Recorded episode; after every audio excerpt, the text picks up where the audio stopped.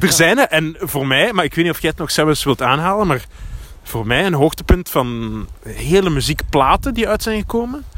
eh Tame Impala, Posthumous Forgiveness. Die is, is dat dit jaar of vorig jaar uitgekomen, net, net rond het jaar. Maar ik heb die dit jaar heel veel geluisterd.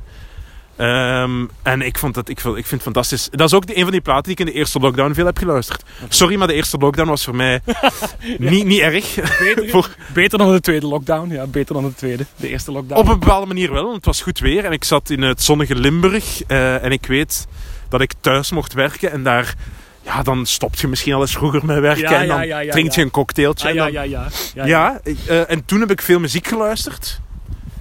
En die zat daartussen. En Kruang Bin zat daartussen. Allemaal een beetje later, denk ik, dan de meeste mensen. Ja, omdat ja, ik me al ja. moest inhalen van muziek. Eh, maar dus dat zijn voor mij ook wel twee hoogtepunten. Wat, wat, wat heb je nog?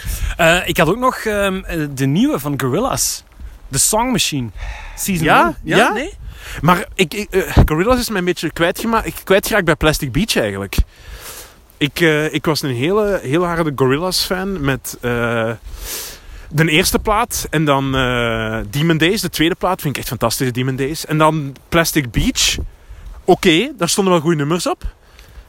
Ik, ik, ik, daarnaast, daarna heb ik nooit meer echt goesting Nee? gehad in een, in een Gorillaz. Allee. Nee, Ja, het is zo altijd... Het is zo half-half bij Gorillaz. Het is zo, ofwel is het een heel goed nummer, ofwel is het echt... Sorry, vind ik het echt bang. Ja, ja, ja. Dat die, is die, zo, die ja. verschillen die zijn wel...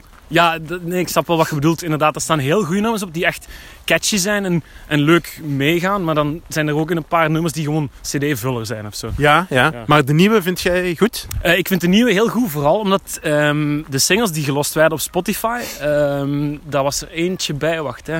Eh, Désolé, dat is een goed nummer.